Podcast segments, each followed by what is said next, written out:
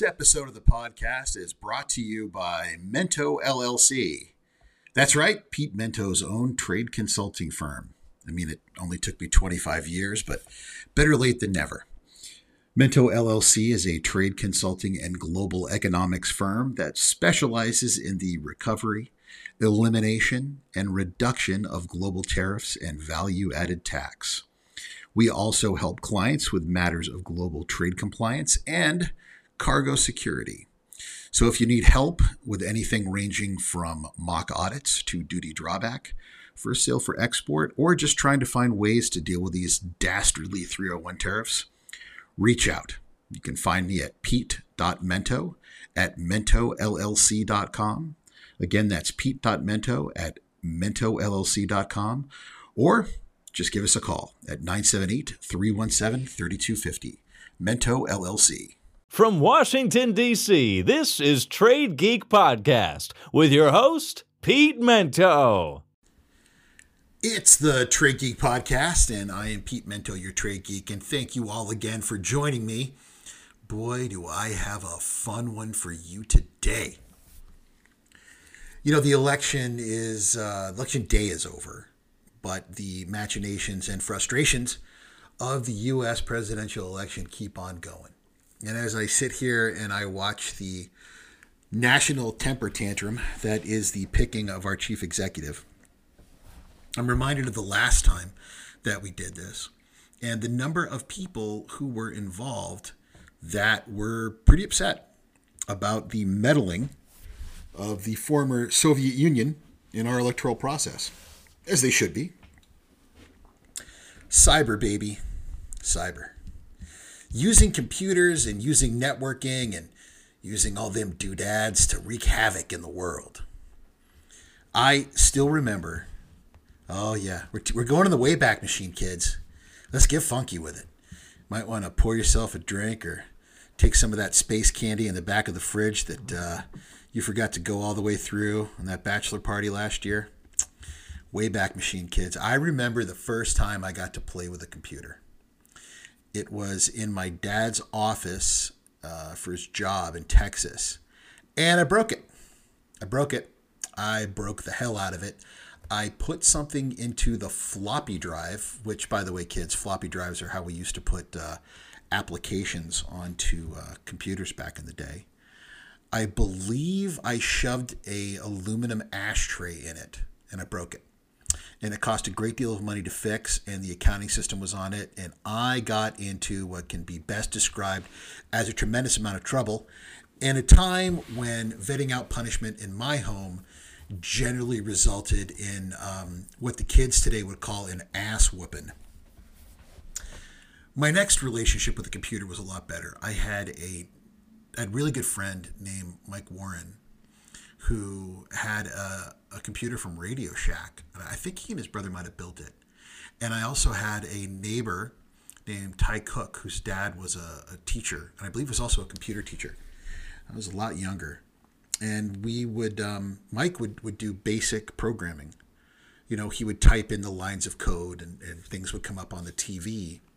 And I just thought that was the coolest. I didn't have the patience or the insight or the smarts to do that kind of stuff, but he did and you know he would make characters and things appear, and um, he could create calculators and stuff. It was it wasn't so much that it was magic; it was just that you know here's here's this machine that we can automate things with, and I thought that was so cool. And my friend Ty, his dad had games, really cool stuff. You know, most of them, the graphics of which today kids would laugh at, but they were cool games to me and a lot of them were adventure based or narrative based, and I really thought they were neat.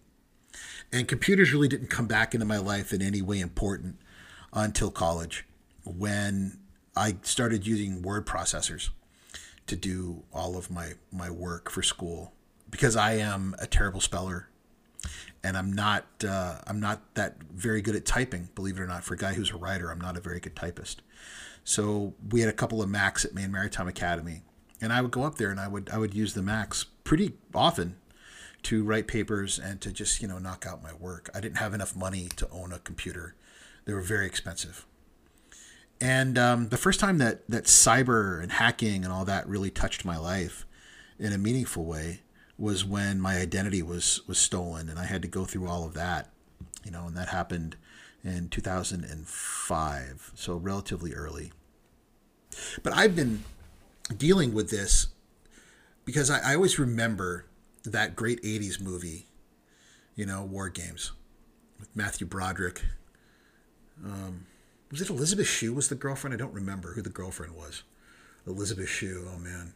She might be on the, the Trade Geek top 10 as far as, um, you know, Mrs. Trade Geek. But the, um, the, the movie always reminds me of what we thought computers could be. And I look at it now and I think how, how very juvenile, right? How adorable. Computers are so much more now. They run our lives. You are a cyberkinetic individual. You are a machine.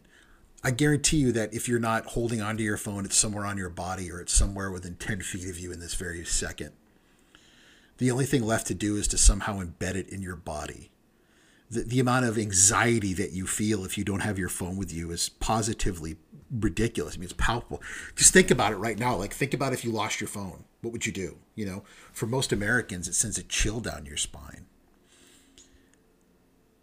I started saying to people not long ago in the cargo security and supply chain security world, it's only a matter of time before there's a major hack in the supply chain. And of course, about a year and a half later, one happened to ocean carriers, to air carriers, and it was pretty ugly. And they continue to happen. And I continue to bang the gong. I continue to say that as we fly these supply chains by wire, if I were an enterprising bad guy, I would stop physically terrorizing this country and I would start electronically doing it. You lose a lot less jihadis that way, don't you? Well, I have a friend on the podcast today who I'm pretty excited for you to um, learn about and to listen to. He's a fascinating character. Um, Alex Soukhanov, Captain Alex Soukhanov, went to Mass Maritime Academy, which is the uh, rival school of Maine Maritime where I went. And Alex and I have a great relationship. When we when we first met, there was a lot of ribbing and back and forth because I mean, let's face it, we went to rival schools, but my roommate from the academy was his roommate when they were at Surface Warfare Officer School in Newport, Rhode Island for the Navy. And Alex and I really got to know each other very well once that uh, my friend Jack got married. And uh, I was the best man, and Alex was a groomsman. Over time, our, our shared affinity for both foreign relations and counterterrorism really began to uh, create a friendship, a professional friendship, and a friendship beyond that. He took a very different tact. He became much more engaged in the military. Uh, he is a captain in the United States Reserve, Navy Reserve. He is also a pilot. He's a merchant marine captain. And his consulting was very much focused on the impact of cyber in the supply chain from the operative supply chain, how it could affect ships, how it could affect ports, and nobody was really focusing on that. But Alex did. And I think he is a, a tremendous example of what can happen to you when you find a hole in an entire industry and you decide to be hyper focused in it. When you find something that really needs some attention and it's timely and it's hard to do, and you put in the effort and you don't stop believing from the second that you start working on it that you're right. Because there were a lot of people who told him he was wrong. There were a lot of people told him that he had no idea what he was talking about, that this wasn't going to be a revenue stream, this couldn't be an industry, and boy, were they wrong. And you know now, whenever I see that a ship is you know lost ability to command itself underway, whenever cargo cranes stop working, whenever an airline suddenly goes black, you know, and nothing is working, my first phone call is to Alex, and I say, "So what do you think? Ransomware?" He never gives me definitive answers because that's just not the way he is. He doesn't kiss and tell, but he lets me speculate on my own and learn what I can. Alex is one of those guys who, um, you know, I'd never say it to his face, but you can always depend on him. Uh, like Chuck, like a lot of the guys, Alan at Microsoft, you know, um, Brad Elrod, Anthony Lemus at Facebook. They're guys in the security world that once you've shown them that you'll respect them and never let them down, they will move heaven and earth and put a fire hose to hell to make sure that they don't let you down. He's a great friend and he's an amazing professional. And I really, really enjoyed this conversation, and I hope you do too. So uh, I guess without any further ado, ladies and gentlemen, Captain Alex Soukhanov from Moran Cyber.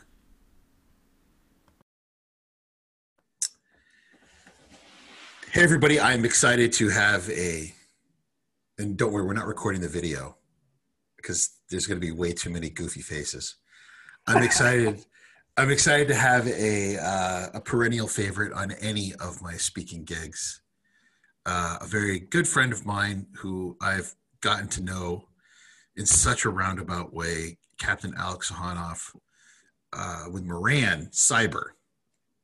I'll let him explain what it is he does now and um, how he ended up having such a bizarre career. But I know Alex because Alex was my roommate from Maine Maritime Academies. Was he a roommate or just your your classmate at SWO school? Classmate. Classmate. And, and roommate. And roommate at Surface Warfare Officer School in Newport, Rhode Island, back in 1844. Uh, so very long ago. And now uh, Alex is not only a captain in the Navy Reserve, uh, which is, for those of you who don't know, for those of us in the merchant marine ranks, a very difficult thing to have accomplished. Uh, it's a difficult thing, period. But for those of us in the MMR world, that's very hard. He is also a captain in the U.S. Merchant Marine. He is a pilot for um, the Commonwealth of Massachusetts. Now, is that a federal pilot or a state pilot? Both. Both. Um, and he is a father of an accomplished swimmer and all around great kid, as well as uh, a father of two German shepherds, very goofy animals, and uh, a husband to a very patient woman. Uh, Alex went to Mass Maritime Academy, which is the special education, special needs clown school of, of boat colleges, and is the death rival of where I went to college, Maine Maritime Academy. And the fact that he and I have become such close friends is absurd um, in in retrospect. So, Alex, thank you so much for deciding to be abused and beaten today on the Trade Geek podcast. Hey, it goes both ways, man. Thanks for having me aboard, brother. Absolutely. So, why don't you spend a, minute, a couple minutes talking about what the mission of Moran Cyber is? Yeah, thank you. So, the mission of Moran Cyber is to protect uh, commercial ships in marine terminals and cargo handling facilities from cyber threat. Um, this is our maritime workplace and our home. So when you think about seafarers, they're out there, they fight their own fires, they handle their own medical care at sea, they handle all their own situations because they're not near anyone else that can help them. And that's been the case since the beginning of time in seafaring. And um, cyber risk is just like all the other risks. You know, we um, we inspect our ships, our cargo holds, we, we uh, tap gauges on engines, and we, we plot navigation fixes, and we look ahead and anticipate risk all the time as a matter of safety. These are best practices that have been in place again since the beginning of time of seafaring, and they've evolved over the years and over the centuries and millennia as technology has evolved, as the way that sailors sail ships, and as the way that uh, ports now uh, operate include technology. And we've been through this time and again. We've been through the age of sail to the conversion of steam and then the steam to motor. And now we're, we're going into what many are calling the fourth industrial revolution, which is really the connection of, of, of all things. Um, and what makes maritime cyber special is the confluence of the physical maritime domain with the cyberspace and where it really is the epicenter, the center of gravity of this for maritime is that our physical systems, ships, the largest moving objects in the world, with engines, three, four story engines, navigation systems, cargo systems that, that move the largest moving objects in the world that carry 90% of the world's freight in and out of the, the confluences, which we call our ports. These are very, very critical places to focus on with cyber and it happens just to be our workplace and our home. And this is what we love. It's our passion. And um, it's a, it's an amazing way to learn our industry. I thought I knew something about industry after 27 years in it, and I, I just feel like a total novice now. I've got I've got three really specific questions, um, and they're they're so different. So the, the first one is how did you end up? This is such a narrow. Cyber's become massive. You know, we've got a lot of young people all over the country right now that are focusing on cybersecurity as a career, and your your it's almost boutique, right? Your area of cyber is so narrow, so incredibly important, but so narrow. How did you end up getting involved in that part of the business? I like to tell people that I just bumbled into it. Um, there was no special sauce that went into this. Um, you know, it's timing is everything. So in 2010, there was this downturn in international shipping, which affected my piloting business. I couldn't pilot full time anymore and um, um, so I, I maintained uh, um, uh, my, my pilot work in a part-time capacity and I got involved in operations research in and around navigation safety research, kind of like test pilot, if you will, but for maritime. Um, and um, in 2000 and early in 2014, project came came to me in, in, in, in the form of a hypothesis from an industry stakeholder, which was it is possible. Is it possible that navigation safety could be compromised by a cyber attack? Back up, right? When you say that in English, is it possible that a vessel underway could be overtaken through a cyber attack? That's right. Okay. So, um, you know, now look, at that time, I knew absolutely goose egg about cyber. Zero, nothing. You know, you know, IT guy, deal with it. Um, and you know what? Not uncommon for the rest, for much of the of the world's workforce. We relied on IT people to handle things. That was their thing. Different lexicon, different world. Boy, was I wrong, and boy, did I learn, and I learned quick. And um, you know, I found that the the way the hypothesis was presented to me was compelling enough to say, you know, let's grab our work gloves and our flashlight and let's go take a look like we do on ships, you know. Hmm. And so we put a team together and we thought about it. Could we do it in simulator first? Um, we tried it. The code is different in equipment that's used in simulation than it is in real life. Okay. So it's simulated, it's pretend. It's not the real operating systems. So we, we found a ship owner that said, why don't I loan you my ship? Don't break it loan you my ship. Yes. So over a three day period, we looked at a very sophisticated modern vessel, navigations that were integrated with the propulsion system. Um, we went through the vessel, and the, and the results were astounding. And this now this is coming from a guy that does know knew nothing about cyber and, and IT and anything at that time. How we what we did is we built a team through our networks, we found um, some fellows who stood up the first Navy Red Team in cybersecurity. They had since retired and formed their own company and a veteran-owned small business on the East Coast. And we formed a, a cross-functional team of mariners and and cybersecurity red team people. And we approached it from an adversary perspective. The vessel owner said, you can you can take this information, anonymize it, and um, do good things with this, make an impact.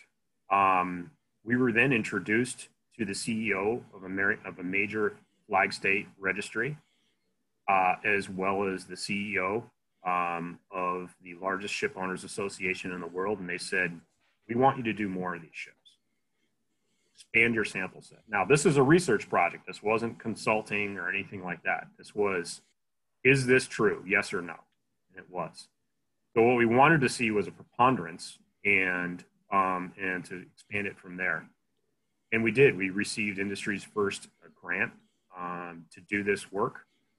The next thing I found out was, congratulations, you're coming to Hamburg, Germany. You're going to speak at our at our uh, international uh, annual conference for all the ship owners.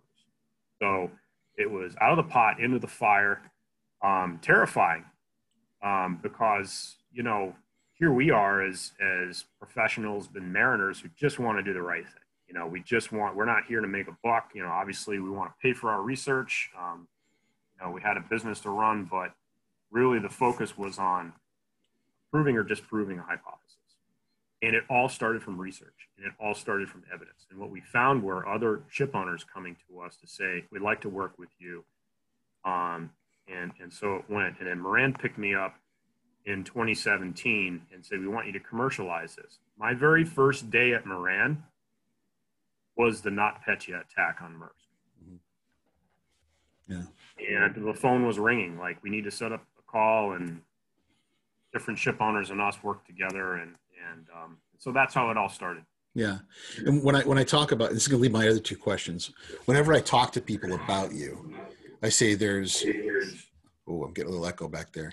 I say um, there's the side of what what Alex does, which is um, very different. So don't think that Alex is talking about managing the um, the world of cyber like you're you're gonna make sure Windows works on your computers. And this is where the next two questions come from. He's worried about if, if a ship can be compromised, the actual maritime, the vessel compromised. And then he's worried about the port infrastructure. Okay. So here's my next two questions. Um, the people who listen to this podcast are generally in the freight forwarding community or they are consumers of logistics. So they are importers and exporters. How concerned should they be of this issue? That's question number one. And then question number two of the two areas of expertise that you work in being vessels and then port infrastructure, which one do you think would be the most dangerous to global commerce? Great questions. So I'm going to answer the second question first, which is ports, in our opinion, um, would have the greatest impact marine cargo handling facilities. Why would you say that? Um, because they are the confluence of multi modes of transport and processes and technologies. Each terminal is its own living thing, its own system. For a ship, that's an isolated that, that could be an isolated business platform. It is an appendage. Each ship is an appendage of, of multiple companies, but a port is, is, is in a physical, unmovable geographic location with with its infrastructure that is that is fixed and tied to secondary, third, fourth, fifth levels of logistics and relationships and beyond into the hinterlands. So it's like uh, I always think of the French word "la porte," the door. It's it's it's open, as it should be for commerce. It needs to be. Um, but we're only as strong as our weakest link you know, and it's it's very difficult to um, to secure everything. So, backing up a little bit, how we got involved in ports was we learned some things on container ships, on some of our vessel assessments, particularly in how data is transferred from shore to ship. Um, in coming from the mariner standpoint, um, what if corrupted data was somehow ingested or into the loading computers and, and the load plans, what would do that to the vessel. So we looked at lots of different combinations and, and studied the impacts there. But it was clear to us at the time, which was six, five and six years ago, that the processes of exchanging data were very insecure. Uh, how we knew this was very simple. The cargo planner came onto a ship that we were um, um, assessing one day, and he he pulled out a pocket full of thumb drives because he had just walked down the pier and visited three other container ships and brought them their stow plans and exchanged files on thumb drives, and they were in a pocket. So uh, to us, we were, we, you know, obviously everybody knows the vulnerability there. So um, that gave us great cause for concern, and we were also uh, following that. Just miraculously, we were we were asked by a terminal to do an assessment for them. Um, and what we learned from that um, just expanded. Other terminals said, do the same thing here. And then in, in the meantime, uh, in the last, uh, over the last two years, we had just completed one of the, probably the largest cybersecurity assessment for multiple terminals in a consortium ever done in the United States. There were several terminals and they all got together and they said, not only what's the what, what are our vulnerabilities, but what would be the impact of our terminal, but also the whole port. So um, you can imagine uh, the significance of, of that project, and and uh, I can't I can't tell you how amazing it was as an experience, um, especially when a teammate says to me, "Alex, I just want to thank you for being on the team because as an American, this is important." Well, yeah, and then for that first question, how concerned should the freight consumer community be about these issues? Should be very concerned. Um, gave a presentation earlier this week, as you know, where we're all part of a larger global supply chain family. These are our businesses, and the integration of technology with our processes is and that maturity of that integration and that trust, right? So um, if you're running a business and you have a particular third-party application that's really, really good and it helps you be efficient and you have visibility of your of your business, um, but you're connected, right?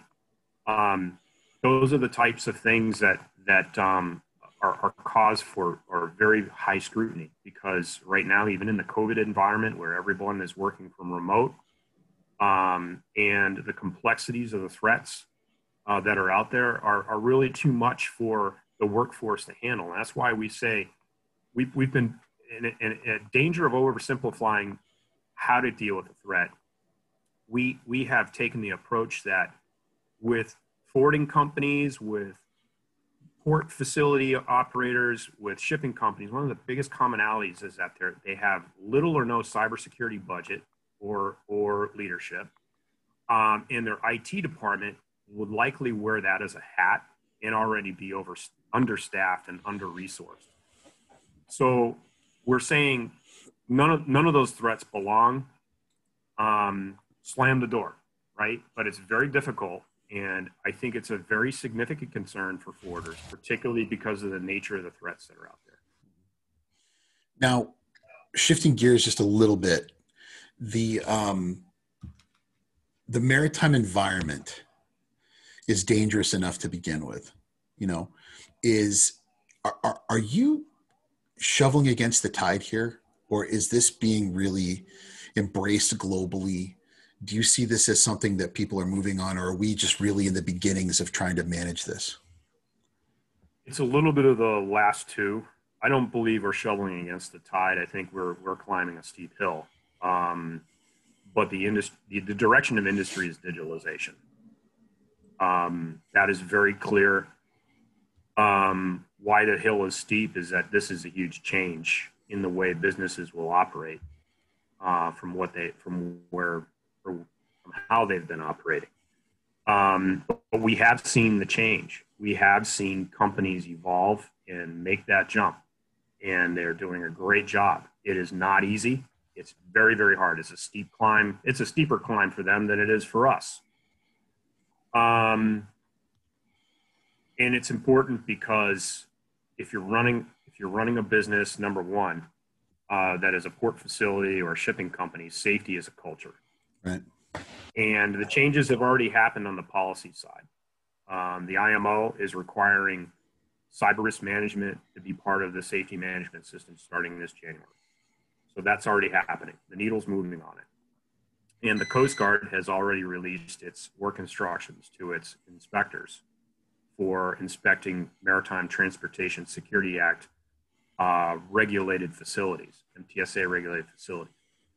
So they're expecting to see uh, improvement and also, you know, a commitment towards uh, understanding what vulnerabilities are and, and and plans to, to protect one's own businesses. So go back to 88, 89. Oh man, you got to turn down your volume a little bit for me. My feedback here. If you go back to 88, 89, when you and I were young midshipmen, fourth class, sailing with Lord Nelson. Uh, yeah. Um, what was the digital environment like back then, late 80s? Remember, we used to wait every 108 minutes for the satellite to pass to like, get a sat nav fix. That was like the technological rage. And then GPS came in right after that. Um, and I remember it well because GPS was a big feature in the, Desert Storm and the precision guided weapons and the TV and everything. And as a college student at sea, the, all these things were impressionable. Um, while at the same time, we were working and toiling and learning celestial navigation so that we we could graduate, you know, strong grades and know our craft. So it was um, that was like the thing that was happening, and then also the the the, the, the use of automatic radar plotting aids uh, versus scope head plotting um, for for radar navigation and collision avoidance. That was also, you know, very much a piece um, and a change. But you know, these things happen slowly, and young people, we kind of we like this, this technology stuff. We like that change. It's fascinating to do our job. Um, yeah, it seems like a long time ago, doesn't it? Yeah, because you, you look at it now, it's, it's night and day, man. I was just at the Acad- Maine Maritime Academy, you know, the academy, unlike the. Weren't the, they founded after Mass Maritime? I just, you know. Uh, you learn you learn from your mistakes. So, yeah. So we, uh, I was up there. A friend of mine's son is considering going to school up there to be an engineer because he's a lot smarter than me. Um, Man, I gotta tell you, these uh these kids that go to school up there now are so much smarter than we were. If, I, I know that we're thinking back a long time, but I went to school mostly with with um, one of two classes of of high school graduates. You had guys that tinkered a lot, who's a, a lot of guys who came off of lobster boats. I had a lot of guys who were strong B students that wanted to serve their country. A lot of guys that grew up in New England that saw dudes that worked on ships and made good money and thought they'd figure it out, right? These kids I'm meeting now that go to these maritime schools are very strong technically, have been, you know, doing robotics clubs and they blow me away. I, and I don't know if you thought it was different, but academies felt like the, the island of misfit toys when we were kids. It didn't feel like a place where the best and brightest end up going to school for four years. I, I, um, I, in my observation over the last several years, actually, I've noticed that the academy students, whether they come from Kings Point or from the state academies, also are are are more mature than I certainly was um, during my time at, at Mass Maritime Academy, also known as Cape Cod College of Nautical Knowledge. Um, we uh, you know there is there is quite a bit of of maturity there. Um, and i also know that they they they're technical technically different than we were. Um, and i've seen that in the workforce at sea and as a pilot um, where we have three generations working you know on ships and they use technology differently or they think differently or they, they have to be trained differently um, and the common the common statement I hear from senior captains, for you know, in an observation of younger generation, is that they've always got their face in the screen. They never look out the window. Um, and and so it's it's it's in you know between that and then having gone to grad school with at the Naval War College with young officers and me being the senior person in there, I also see their the value of the perception that they have uh, they they they think in in brilliant ways in other ways that I never thought of. So um, there's clearly um, there's clearly an opportunity for maritime education institutions to to jump on this. I think they're behind in terms of jumping on preparing a workforce for the digital environment. Um, I think that's really the where they need to spend a lot of focus is. Um, yes, the traditional is extremely important and always will be, um, but there needs to be a focus on this, and I don't know exactly what their strategies are right now. Yeah, I, I, ooh, some feedback. Yeah, I, I joke uh, a great deal. Um,